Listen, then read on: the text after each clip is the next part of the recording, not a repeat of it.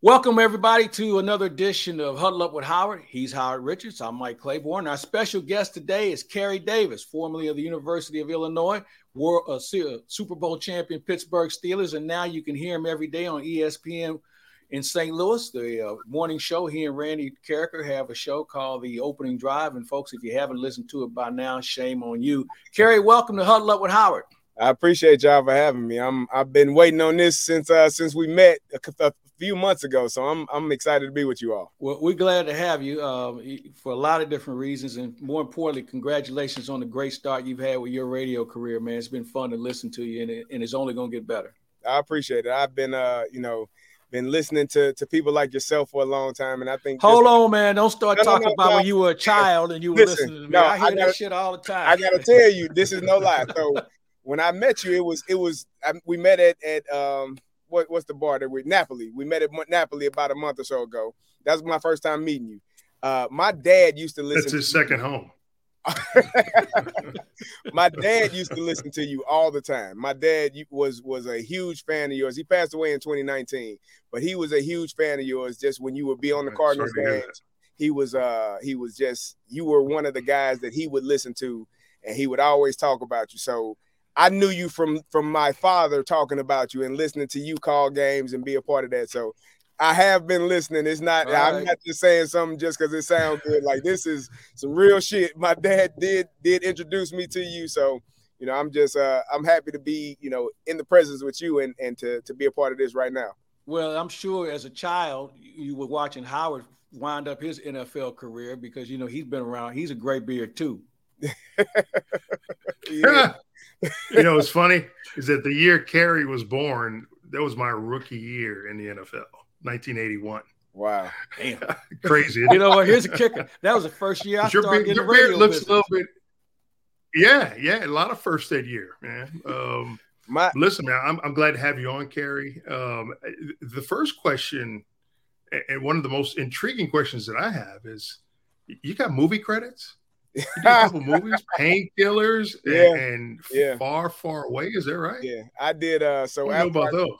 After I got done playing, I moved to LA for like a year, and I was uh, doing commercials. I started getting into acting, did some commercials, did a print ad for uh, Extended Stay America Hotel. Um, did some music, uh, singing, and things of all, all of those nature. So that was uh that was my plan post career, post NFL career was post NFL. So you wanted to be the next Jim Brown, walk off the football yeah, field right yeah, yeah. Okay, all right. Nothing wrong with that. Nothing wrong with that at all. So what brought you back to St. Louis? Uh, family. My kids. My uh, my oldest daughter was uh, still here, and so I came back to you know do the dad thing and and be a father, be a parent, and be a part of uh, watching my daughter grow up and and and just enjoy you know life. So it was it was important for me to to be involved in her life. She was my only child at the time. Uh, then I had two more, and so uh, just just being a dad has always been one of the the best things that I think I've done in my entire. Well, you know, we're all three uh, girl dads. Yeah. And, uh, it's something about them girls, man. Yeah. I don't know what it is that, you know, as many women as we know, grown women. Yeah. But it's that one, it's that one little one that we have that we, she has us wrapped around her finger more than any of the other ones we tangled with over the years. Indeed. My daughter is actually they, at they rule the yeah, my daughter is actually at Mizzou, Howard, and she is uh she's a sophomore in her second year, she just called me a couple of weeks ago. I got a flat tire. What do I do? And I'm calling Columbia Towing and uh, a, a, company to get her a new tire. So yeah, it, it, it, never ends. Never. All right, let's talk some football, man. Let's let's start off on the local scene. Uh, how long did it take for you to find your Illini uh, paraphernalia once they got off to such a good start? Because you know a lot of guys they, they put it in the closet until they start playing well. So when did you finally get on board, or did you never get off the off the wagon? The, the better question is when the last when's the last time I wore it? Uh, it had been a while. Um, they uh they got going this year, and I, I keep it in the closet. I it's, I know where it is. It's, it's all in one section, uh, my Illini section in, in my closet. So when they started winning, I, I, I put on the Illini gear. I'm I'm a proud Illini man. I'm I'm I'm proud to have gone there and to have played there, and uh, I'm proud of what they're doing right now because they they balling. When did you uh, see this turnabout take place? I mean, did you see it coming? Because I think a lot of people, when they look at what Illinois was going through. You know, they weren't the worst team in the in the league, but they were a team that just seemed like they weren't getting any traction under Lovie. Here comes Brett Bielema coming in, and he's making promises and saying we're going to do this and do that, and everybody's like, yeah, whatever. And now here they are, five and one, one game away from being bowl eligible, and they have a lot of football in front of them. So when did you see the turnaround? It, it, this season. I mean, I didn't see it last season. Um, you know, they they they had a chance to go to a bowl game lost some some games that they shouldn't have lost. They went to go uh, beat Penn State at Penn State, and then the following week you lose to Rutgers, and that's kind of the the ebbs and flows of being in a line. Now It's it's up and down, and this season they are finally uh, just staying on the up. And you know had a bad loss early in the season to Indiana, but to be able to to play the way that they have, run the ball the way that they have, play defense the way that they have, has been fun and exciting to watch. Indiana. I mean, that, explain that one to me. I don't know I how the way that team has struggled in quarterback position. Um, but but going forward, you know, they have a chance to win the uh, the Big Ten West. Mm-hmm. What do you see as Illinois' biggest obstacle? Uh, which team do you think is, is is the one that gets in the way of Illinois from from winning the West? Or well, do you I, think it's all from what Illinois does? Yeah, I think it's on them. I think you know they got um, Nebraska this weekend. They got Purdue coming up, uh, Michigan State, then Purdue. I think that Purdue game is going to be a, a, tough challenge for them. Uh, and then we go to Michigan, uh, to Michigan to play them uh, at Michigan in Ann Arbor. That's going to be a, a tough challenge. But but if you win these next three games, you put yourself in a position to possibly be a top ten team going into Michigan and having a top ten matchup versus Michigan. So uh, I think they are pretty much in the the way that they have the schedule set up. They are pretty much set to to run the run the table if they continue to do the things that they they are doing so far. It's really up to them, um, and and not have any missteps along the way is going to be a, a, key factor, an important thing. You, you, know, one of the things about you know Ryan game, Walters. Go ahead, Howard. I'm sorry. No, go ahead. I was going to say Ryan Walters is Illinois' defensive coordinator who mm-hmm. got his start as a DC at Mizzou. Uh, and he had some tough years, had some good years, uh, but he ultimately struggled. And ultimately, that's why he was, um, well, he decided to move on, whether he was asked to leave or not. Uh, but he has really enjoyed success, really changing that defense under Brett Bielema. Yeah. Uh, do you think that having an experienced head coach like Bielema, you think that is, has, has really helped him along with regard to, you know, Bielema having confidence in, in, in Walters being able to do whatever he wants to do? And then, do you know how much input Bielema has into the the, uh, the defensive schemes? Well, I, I, don't know how much input he has, or or, but I do know we talked to him. Uh, Randy and I talked to Bielema. I think we've talked to him about three or four times this season. Uh, and and one thing he said a couple of weeks ago is the staff that he put together. A couple of those guys worked with him, I believe, in Arkansas and, and, and Wisconsin. So he knows the work that they put in. He understands what Ryan has done defensively, and they are a top defensive team in the country. We, I'm an offensive guy. I love to see uh, Chase Brown running the football, but defensively, I love what they're doing as well. They are uh, one of the top scoring defenses in the country, one of the top points uh, yards per game team in the country, and and as you said, Ryan Walters was a guy at Mizzou, maybe not looked at in that light, but he is going to be a person that is highly considered for for some coaching jobs this offseason because when you have the number one defense in the country, it's, it's, it's going to be a lot of colleges and a lot of universities looking for a guy to come in and, and run their program. All right, uh, Illinois is fun to watch, and I was just going to bring up the fact that I know that when you look at the schedule, you say, "Oh man, they got to go to Michigan." Illinois has gone to Michigan before and beaten yeah. the Wolverines in their own backyard. So this isn't like untreaded water here. I mean, this is something, and I'm amazed, and I'm I'd be interested to see if Brett Bielema brings in some of those guys who were on some of those teams that went into the big house and, and broke yeah. up all the furniture. Because uh, I think on paper everybody would think, well, how are they going to win? Well, they've got a track record of going there and beating them. So I, am anxious to see that game, and, and I, I really like Illinois' chances. Yeah, I do too. I think you know it's it's one of those games, and I, I believe, if I'm not mistaken, it'll be the game before Michigan plays Ohio State, which for Michigan could be considered a trap game because you know they're going to be focused on Ohio State. No matter where we're ranked in the country, the teams are always going to kind of look past us. So uh, it may be an opportunity to go in there and, and steal a win. And I was on that team one of those teams that went into the big house uh, and won that game. I was a redshirt freshman. I wasn't at the game, but I was on the team. Uh, one of my, my my close friends, Rocky Harvey, scored the two touchdowns late in the game. My friend Walter Young scored a touchdown in that game, and you know the the energy that that game brought to to us at Illinois was something like I had never seen before. So um, it can be done. It has been done, and it's something that if if Illinois decides that they want to be the best team in that game, and and up front, I think we are we are you know man for man with any team we play. So I think if we we go in there and take care of our business, it's gonna be a it's gonna be a good game for for the Illini. Let's cross the river. Talk a little bit about Missouri football. Uh, they won the homecoming game. It wasn't the most uh, picture perfect game, but it was a win. But Howard, uh, this is a program that's still trying to find its way. Uh, I was a little surprised that Eli Drinkwitz talked about earlier this week, considering maybe turning over the play calling duties to someone else next season. And, and, I think it starts there for me. I mean, there's a lot of things about Mizzou that I like with regard to some of the talent that's coming in, but it's not coming together. From where you sit, you're much closer to it than us. What are you seeing? Well, I certainly see a, a program that is um, in transition still. Um, compare what Bielema was able to do come into Illinois uh, and really change it around in just two years. Um, and this is the third year for Eli Drinkwitz, and he's, you know, maybe a hair under 500 and basically two 500 seasons going forward. So the expectation was that he'd take that that next step.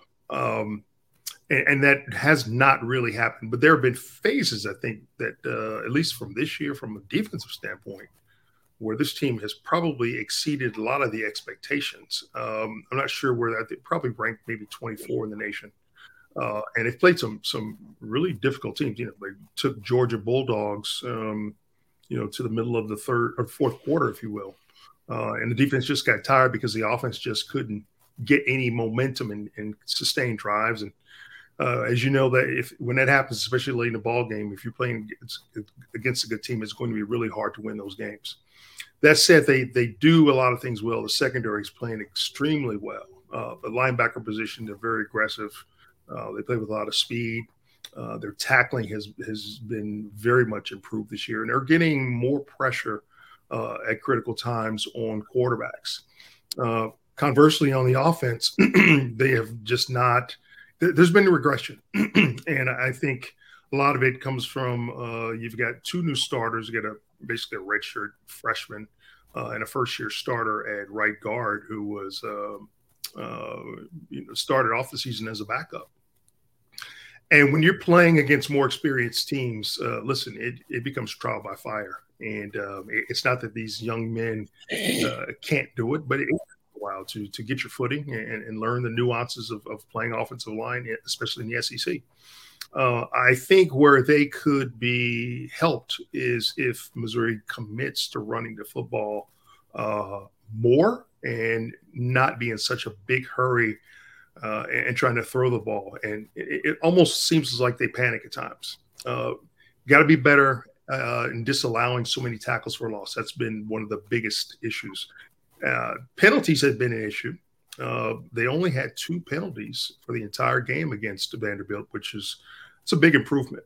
Uh, but again, the negative yards on negative plays on first and second downs is another thing that's plagued them. Aside from um, you know the turnovers, fumbles, three fumbles in Saturday's game, and almost cost them the game. One interception. If they can figure out how to correct those mental errors, then they can make some noise. And you know, a few years ago, Missouri had no chance of doing anything. They started the season one and five, and then ripped off six straight wins um, to get to a bowl game. So anything is possible, but you've you know it, it, it's a mental game, uh, and you've a you, you got to have your mind right, as you know, Kerry. You know this, Mike. Uh, but you got to work at it. It takes lots of work uh, and putting in extra time to correct all the things that you've been doing incorrectly through the season. And if you could focus and improve on those areas, and I know it can be done because certainly uh, Saturday showed that they can cut down on their penalties. If you can do that, you know, area by area, then you have a chance to improve each week. What hey, I, before I was going to say what I when I watch in Mizzou, they are they lost um, by three to Auburn. You lose by four to Georgia. You lose by seven to, to, Florida. Those are three games, you know, one touchdown games, one possession, one one score games where you have an opportunity to win the games. And uh, the Auburn game, you fumble in the end zone, you have a missed field goal. The the the the Georgia game, the play that stood out to me was right before halftime. You get down to the one yard line, and instead of yeah. coming together, huddling taking a breathe, you know, taking a taking a breath, you try to hurry up and go, and you get a false start, and now you're on the on the six yard line, and you don't score. You you have to kick a field goal, and that play, you know, people always talk about end of game plays and what happened at the end of the game. Sometimes it's something that happens in the middle of the game that costs you that game. Um, and and I, I I put my that play right there. I saw it when I saw it happen. I said that's going to cost them. Yeah. Not getting seven in that series, um, and having to settle for three. Those are mm-hmm. are are things as a as when you're a younger team or just still trying to figure things out. Those are the mistakes you cannot have. And and for me, I'm and I'm I'll tell you, I'm not a Mizzou fan. I pay them because my daughter goes there. I ain't a fan, uh, but it was it, it, was it was it was disappointing, and I felt I felt bad for those kids in that moment because you got you got the number one team on the ropes, and you got a chance to to really have a historic moment for those kids for the rest of their lives uh, and just weren't able to pull it out. But I, I do believe Mizzou is right there. They are they are right there. You know, like I said, one one score games are are you know a, a toss up of just how you finish those games and how you manage those in game situations to make sure you score touchdowns and not field goals. You know, you make a great point. Uh, I was thinking the same thing when I was watching that game. I think the casual fan thinks the game is decided on a field goal or something late in the game. Yeah you know, when you're playing, like you said, you're playing Georgia, you don't get that many kicks at the can. No, sir. And if you don't cash these guys in, then then your chances dwindle immensely. And, and I think we saw that. And I think that what we're seeing with Missouri, they're one mistake away from having a better record. Yeah. In yeah. every game. I mean, it's it's one play somewhere that because they're not getting blown out. No. And that's the big key here. They're not getting run out on the street but they're making that one mistake or they're not making that one play that's costing them games, whether it's in the second quarter or the third quarter. And as you mentioned, a missed field goal late. There, are those things that come into play that if they can tune that up a little bit, they'd be they certainly would be in a better shape. Hey, I want to run this by both you guys. Do we have a clear cut, definitive number one team? I know Georgia's been running the role for that for this week, this week, and certainly this season. They haven't lost since last year. But do we have that dominant team in college football? And if we don't, is it because of the transfer portal and everybody scattered all over the place and, and you just don't have the, the powerhouses anymore like you used to? Uh, go ahead. Yeah, I would say uh, that you're probably, it's really a point. I would say the answer is no. Um, you have people in the Georgia camp, you have people in the Ohio State camp, you always have people in the Alabama camp. Um, and until those teams play each other, uh, I just think we we're all just speculating, right? Because uh, uh, even if a team loses, um, like Alabama did to Tennessee, uh, and throw Tennessee in the mix too, mm-hmm. um, it, it, they either they didn't play their best that day or they had something else going on. You know, Bryce Young is is, is back at quarterback, but is he one hundred percent? If is he playing at the same level he was before he he dinged up his shoulder? Got to figure he's probably still going through uh, a little bit of um, uh, pain and, and, difficulties with the mechanics of his shoulder, but he's playing through it. And, you know, everyone at this part of the season has some kind of bump and bruise that uh, is going to slow them a little bit. And you have to push your way through it. But yeah, Mike, you make a good point. I don't know that there really is. And, and you know, I do believe where teams have been able to shore up their rosters through the portal. Um, I think it has brought those teams, not necessarily the the those at the elite level, at the top four, top five, if you will, but everyone underneath that, I think has has all gotten closer um, as a result of, of, the additions and subtractions that have, have occurred with their rosters. I think the I, I, agree. I think the transfer portal has has kind of leveled the playing field uh, for a lot of these programs because uh, if you get a guy that's on the bench at Alabama, uh, but he was a five star guy, you you can and he wants to enter the transfer portal. There's an opportunity for him to uh, to go to a, a Tennessee or or a Texas or you know and and really level the playing field for all of those college teams. Alabama is a team that they should have two losses. They lost to Tennessee, um, but they should have lost to Texas earlier in the season. If Quinn Ewers don't get hurt, uh, you're looking at a Texas team that probably was was really steamrolling them uh, throughout the entire game until he got hurt. So I don't know that there's a clear number one. Uh, I am a fan of adding more teams into the playoffs because um, just four teams, I, I, think it's hard to decipher that. Uh, I mean, on any given Saturday, any one of those teams can have an opportunity to win. So I would I would definitely like to have more teams in the playoffs. I know they're discussing it. There hasn't there hasn't been a decision made on it yet, but this is the reason why because you're going to pick four teams and yeah. you may have a Tennessee sitting on the outside looking in saying, "Hey, we beat Alabama. We uh we are we deserve the opportunity to be in that in that Final Four. So um, it's it, it's definitely something to look at, and and hopefully they get that fixed in the in the coming coming future. Well, you touched on something, a level playing field, which means we it's more spread out, which is another reason why they should expand the playoffs. Yep. I mean, you know, because we got more teams that are competing now than ever before. I'm gonna go back to something you said earlier.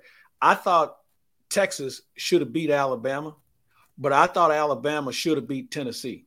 Yeah. Alabama had Tennessee on the ropes yeah. down the stretch. So they should have one loss for sure, no matter yeah, whether it's yeah, Texas or yeah. Tennessee. It, it, Let, it, it, it, sorts itself out. it does. Let's take our first break. Kerry Davis, Howard Richards is huddled up with Howard. Back after this. There's always been a bright side to living in downstate Illinois. Ameren, Illinois is making it even brighter with a little help from the sun. Right now, we're building a next generation solar facility to bring you cleaner energy for generations to come. It's good for the environment, your neighborhood, and everyone living in downstate Illinois. That's brighter thinking. That's energy at work. Learn how you can participate in solar programs at amerenillinois.com slash renewables. Back with Kerry Davis and Howard Richards. Let, us go to pro football for a minute before we start talking about teams. You guys have had a chance to play in the NFL, and you play for two, in my opinion, iconic coaches – Howard played for Tom Landry. Kerry, you played for for Mike Tomlin, a guy who's yet to have a losing season in a 15 year career. Um, what sort of people were they? I mean, on the sideline, they they look stoic, but mm-hmm. I'm sure if you get them in a squad room, they can probably be a little bit different. So, what did you come away uh, as a player, as a coach, and the Kerry's coaching in high school in St. Louis? What did you guys come away with that they imparted on you? Go ahead, Howard. Well, from a standpoint of uh, playing for Landry, uh, the first thing that comes to mind is discipline. I mean, he he was all about discipline. Um, he was all about um, protocol. Uh, he conducted practices, meetings, travel. Everything was a business. I mean, for instance, you see a lot of teams traveling uh, uh, in very casual clothes. We were definitely not that team. We we always had to travel in in, in suits and ties, uh, and he he wanted you know, from the very littlest, the smallest things, you know, to approach it like a business, from the way that you looked and dressed uh, to those outward appearances. Um, very much old school, um, but but it's funny when a lot of the coaching points that he would talk about during the week of practice and as I watch as an analyst and watch games today, and I see teams and players doing things counter to the way that, that Landry thought that they should be done, uh, and then the play blows up, or you know, the player commits a turnover, I think, wow, um, it, it, Tom would not have that. Uh, that player would be doing things a lot differently, um, and he was successful. You know, he I, I, know he won well over 200 games. I'm not sure what the uh, the exact total was, but uh, he was a uh, man, definitely a trailblazer. You know, it, it, inventing the flex defense, which you know when it was at the height of everything, no no one could really stop it. Of course, teams sorted to catch up with it, and well, it was a difficult defense. It, it didn't hurt to have Bob too. Lilly playing on in the flex defense. and then all well, of a sudden, here true, comes Randy White showing up. So I mean, it, you know, those things work when you have exactly. a couple of good players around. Uh, for I, me, I think you know the, the biggest thing that worked against the flex was probably age. You know, as players aged out, um, and then trying to find uh, those remaining players as you draft or, or, bring in free agents, trying to find players that could actually fit into you know, that system was very difficult. And I think in modern day football, the way to be successful is not to plug players into a system, but you your system has to adapt to the talents of the players that you have coming in. Yeah, I, I, am with you, Howard. Uh, Mike T is is a was a very disciplined coach, making sure that guys knew what they needed to do. But he was also a very flexible coach. Uh, I, I want to say his first year coming in, he was he was the same age. We had guys on our team that may have been older than him. So you can imagine mm-hmm. being a, a first year coach and you got veteran guys that are the same age as you or, or older than you in some instances um, understanding that you are still a leader of men, which he is. He he he he is a guy that is uh, very very stern in the things that he says, but also flexible. There was a time where you know we're watching film and Troy does something that you know Troy Polamalu is a guy that I, have never seen a freakish as freakish of an athlete as I've seen in Troy. He does things that you have no clue as to why he did it or what he's doing, but it works. And so we're watching film one day and says, Troy, we don't we don't have this in our in our defensive playbook. I don't know what you're doing, but we're gonna add it. we're gonna add it. we, I love it. it I because, love it. Because clearly you know better than we do, and you have an understanding, and, and that's just the type of coach that he was, um, that he is. Just making sure that that you are you are stern, you are disciplined, but also flexible enough to let your athletes be athletes, and your players are we're we're the ones on the field. We see it, you know, in real time, whereas you get get to go back and watch it on film. So he was one of those guys that that trusts his guys, uh, believes in his guys, but also when you weren't doing your job, he would let you know. And it was no no bones about it. It was a standard that was uh, set by by you know people before him and and players before me. So we're going to adhere to that standard. We're not going to falter. We're not going to go left. Uh, we're going to stay on this path because this is the path to success, and we all understand it. All right, give me a good. Coach uh, Landry would have said a, he would have said, Troy, I don't know what you're doing on that particular play. We don't have that playbook, but don't do it again. that's, that's the difference between You're not doing this again. I don't want to see this again. we will not be adding that. Yeah, we don't so, add it. So give me a uh, Howard, give me a good Landry story, and Kerry, give me a good Tom story. Uh, I remember December. Man, I, am shocked that I can remember the date. December 11th, 1983. Um, we're playing Washington at home, uh, and the winner of the game, uh, I believe, wins the division, and of course, you know, probably gets first round bye in the playoffs. And there was a particular play. I was shuttling in plays with Herb Scott. Herb Scott, yeah. And I remember, you know, yeah, Virginia Union's finest, mm-hmm. yeah. I remember getting the play, and and Tom, you have to really listen to the play very carefully because sometimes he would get the terminology wrong, but that's where it helps to know the offense. Uh, he he, you know, I'm getting ready to come in. He's telling me, he goes, you know, tell tell tell Danny, tell Danny, to, tell him to run, uh, tell him to run uh, this. So I got to play, you know, and, and give to Danny and White. He looks at me uh, with kind of like a twinkle in his eye, and I'm thinking, what's he going to do? Anyway, we get up to, get up to the line of scrimmage. All of a sudden, White changes the play. Uh, I hear the, the I hear the, the hot audible color, and I'm thinking, oh Lord because really what he wanted him to do is basically just hand the ball off to the fullback. I, I, think it was like fourth and and two or something like I don't really remember what it was, but it was a makeable down. Um, and all of a sudden, Danny changes the play, and the play gets blown up. As I'm trotting off the field, I can see both Coach Landry and Jim Myers, my offensive line coach. They're like three or four yards onto the field, waiting for me to come back. And I can hear him, What did you tell him? What play did you give him? Like, Coach, I told Don't him shoot exactly the messenger. what you told me. I said, I told him exactly what you called. And I just kind of went over to the bench. And then they got Danny. I don't know what happened after that. But you could hear once Danny heard the audible, and there's video and photos of this, you could hear Landry yelling throughout 65,000 people in Texas Stadium, No, Danny, no. and you can see him like maybe one of the most animated times you'll ever see Tom Landry do anything like that. Um, that was one of my most memorable um, thoughts of, of, of Landry? For me, it would be it would be Mike T's first year in Pittsburgh. I was there the year uh, with Bill Cowher's in Bill Cowher in his last season, and so Mike T came in in 07 and it, it, you know the rules have changed drastically in, in terms of how many padded practices you can have, how many hours you can be on the field. Well, this was pre CBA changing those rules, and and we were. And I'm not when I tell you this, I'm not exaggerating. We were in full pads the entire season. It became a running joke within us, you know, like on Wednesday, we were getting ready for the the, the divisional round, the wild card round versus the uh, Jacksonville Jaguars, and we are in full pads.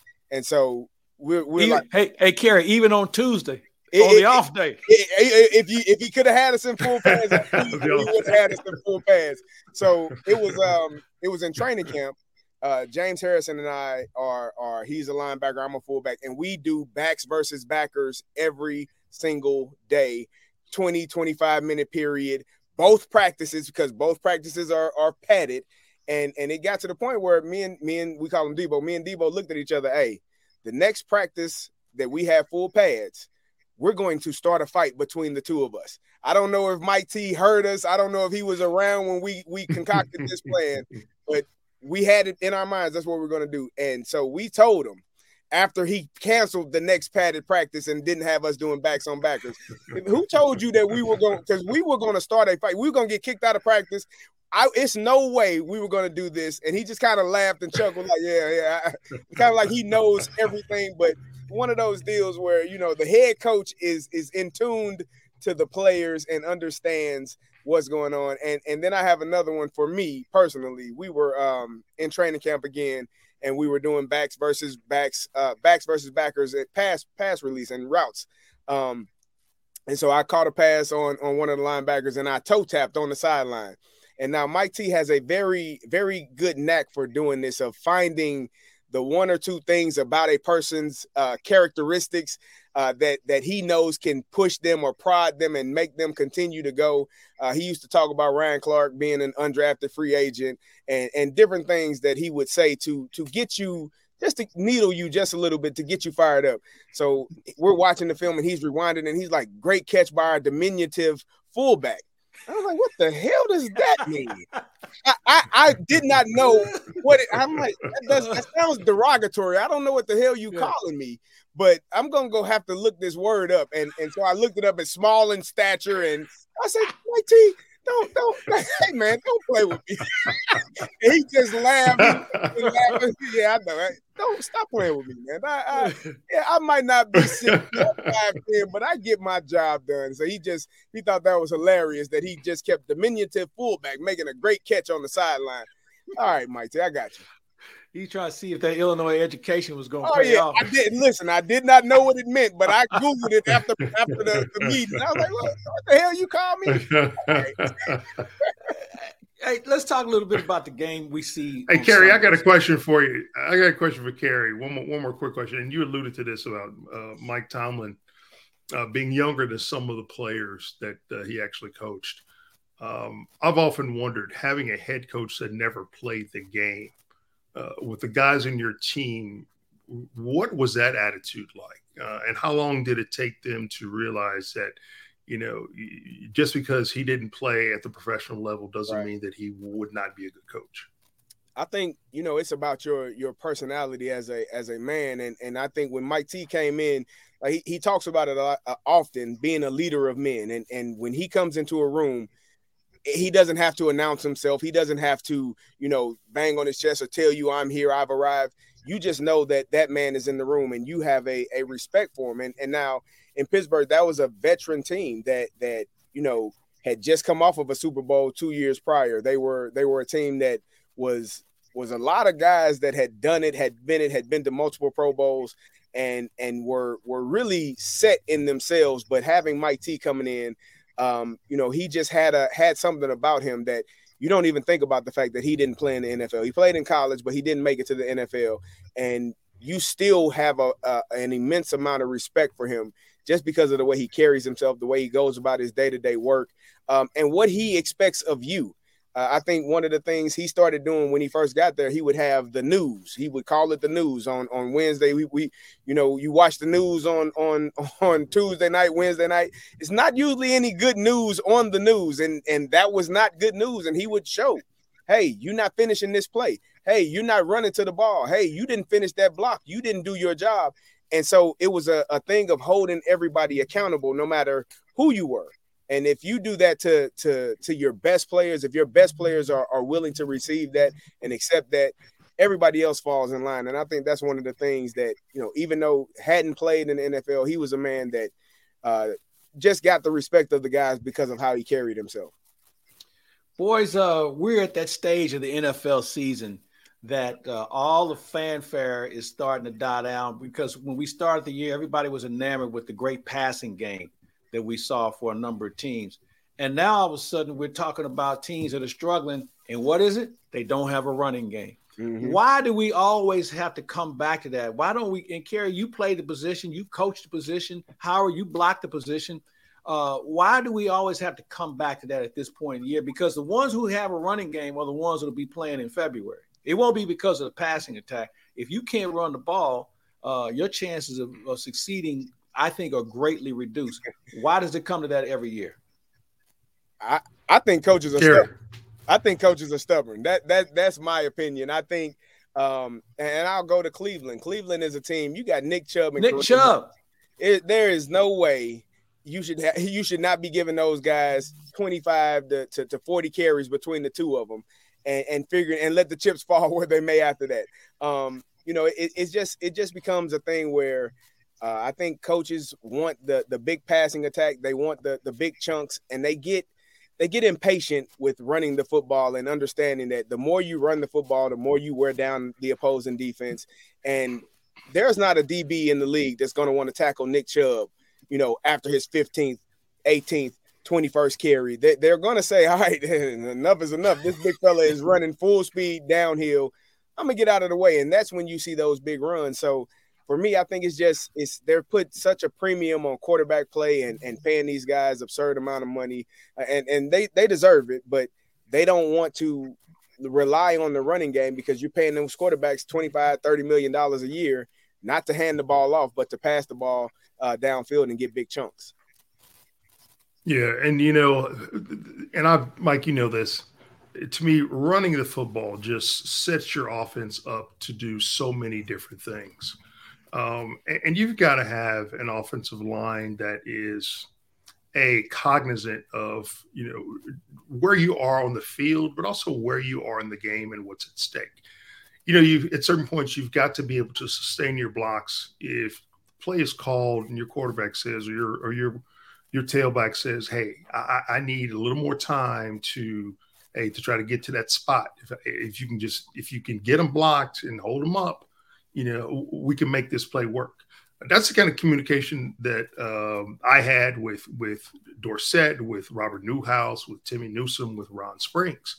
Um, it, so we all kind of knew, and it, it, helped that we all knew what virtually every other position uh, had to do on the field. And that was one of the, the hallmarks of, of, of, learning the Landry offense that you had to know, maybe not every detail, but the, the basics of uh, what each guy was doing on every play. Um, and, and, I know that's harder to do when you're talking about younger players, but the biggest thing, hey, that's why the fundamentals, that's why you work on fundamentals of footwork and blocking, sustaining your blocks and blocking to the whistle. And, and backside blocking is so key because you just never know um, what, you know, play that starts play side and it gets jammed up. You want to roll that thing back to daylight. And if that backside block is not there, sealed off, you're done but if you seal that block, man, and that back has got that ability to to juke uh, and just have that little bit of extra time to exploit that little bit of daylight, man, you, you can break a play and, and score because of those little things. And I think a lot of coaches, as you mentioned, they they panic and um, um, they're just they're afraid to stay with it because they think they got to get the ball downfield. Well, you know, defenses know that you got to throw, and they know when you're going to tr- have to throw the football. But if you excel in in run blocking man, I mean, you can rip off a run when everybody thinks you're going to pass just because you have that ability to do so. And I wish, I know, I, I like to see more coaches be cognizant of that and, and stick to it. You know, you talk about the run game, and, and one of the things I've seen, and I and maybe Kerry, you can even step in on this more. I see now guys instead of actually using the shoulder, instead of actually using their body, it's grabbing a guy and pushing him. We don't see holes anymore. I saw a team the other day run a trap play, mm-hmm. and I had got out of my seat because I hadn't seen it in years. I mean, it's it seems like we're just pushing guys and making that back make the decision to cut back away from every from the traffic. And as Howard said, here comes that weak side guy that you forgot to block or didn't want to block as long as you needed to, he's making a tackle. That, that's where I see when I see uh, the kid from San Francisco, Bosa, good athlete, and they run away from him, and he's always making the tackle on the other side of the field because he still pursues, and because that guy, that weak side blocker, didn't hold him up long enough or elected not to block him at all. I just think the concept of, of run blocking has changed so much that it, the first coach decides to go back to actually making a guy put a shoulder on another guy and actually blocking him, once you can get those guys to buy into it, I think the running game would be back and be back for good.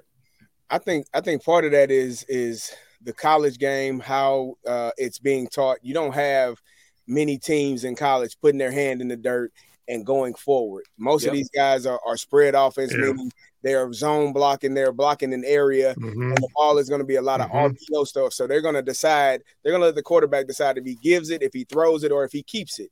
And so when you're being taught that in college and not really putting your hand in the dirt and teaching, you know, down blocks and double teams to the backside backer and a guard pulling, you know, for the play side backer and really being physical up front, it starts in college and it's hard. There's not enough time. We just talked about it. They don't have nearly the amount of time in pads anymore.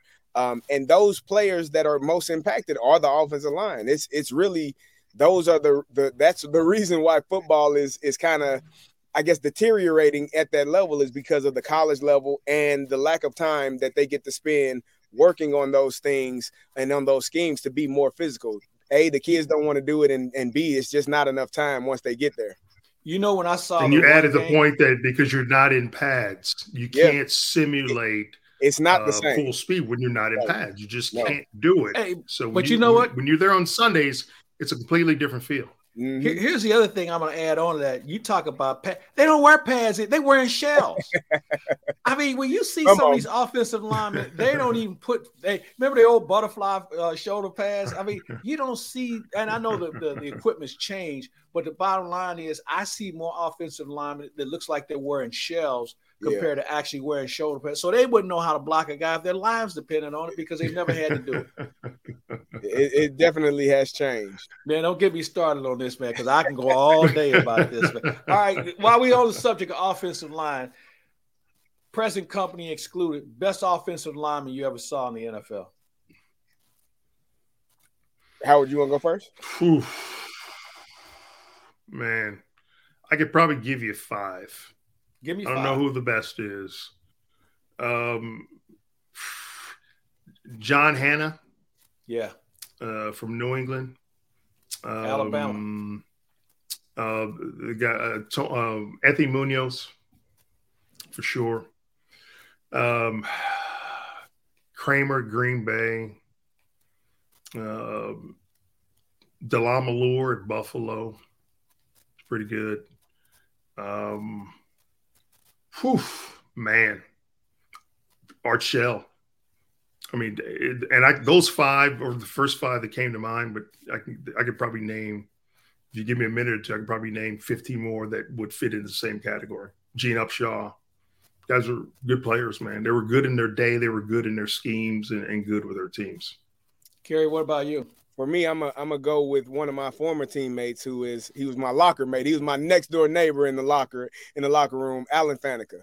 Uh, Big Red was yeah. uh, was mm-hmm. a was a guy that for to be a big man and and and to, to be that size could move uh, move his feet. You get him. We talk about pulling guards. A guy that could get around that that edge and could get around into that gap and, and pull up in there and cause some some real life issues for for linebackers or anybody that got in his way.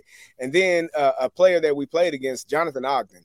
Uh, I mean, just a man's man on at the at the left tackle, and, and could play two positions. Remember, he, they moved him inside. He was he was a he was a man's man and and able to uh, it, it, when you see big people able to be a as strong as they are and b move their feet as well as they do you, you it, it's really no answer for for what they can and cannot do because um, it's just something that God gave them that they didn't give everybody else. So uh, those two people stand out to me probably the most because I saw obviously I saw Alan every day in practice and I got to see Jonathan twice a year uh, do what he was able to do.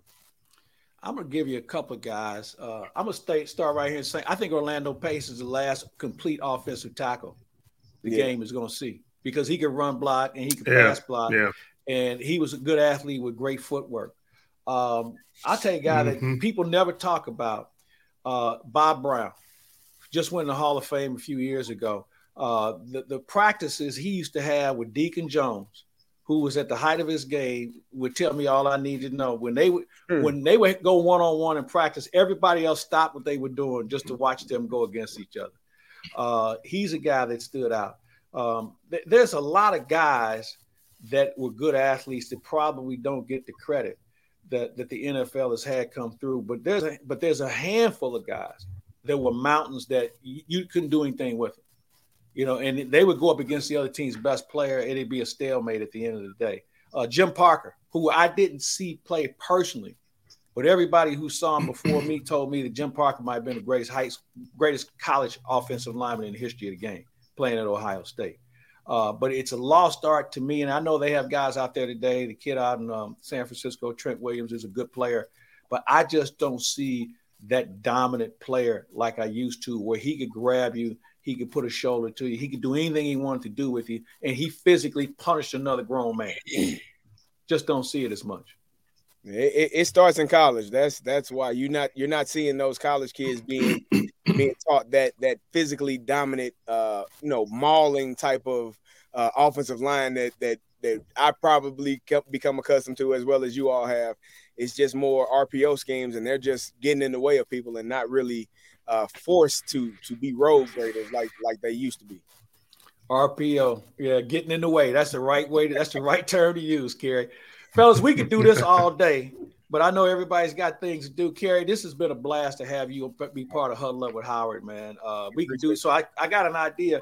We need to take this to a restaurant or a bar in the very near future. Look at, we'll look at Howard's schedule because he's very busy these days. Uh, so we'll look at his schedule.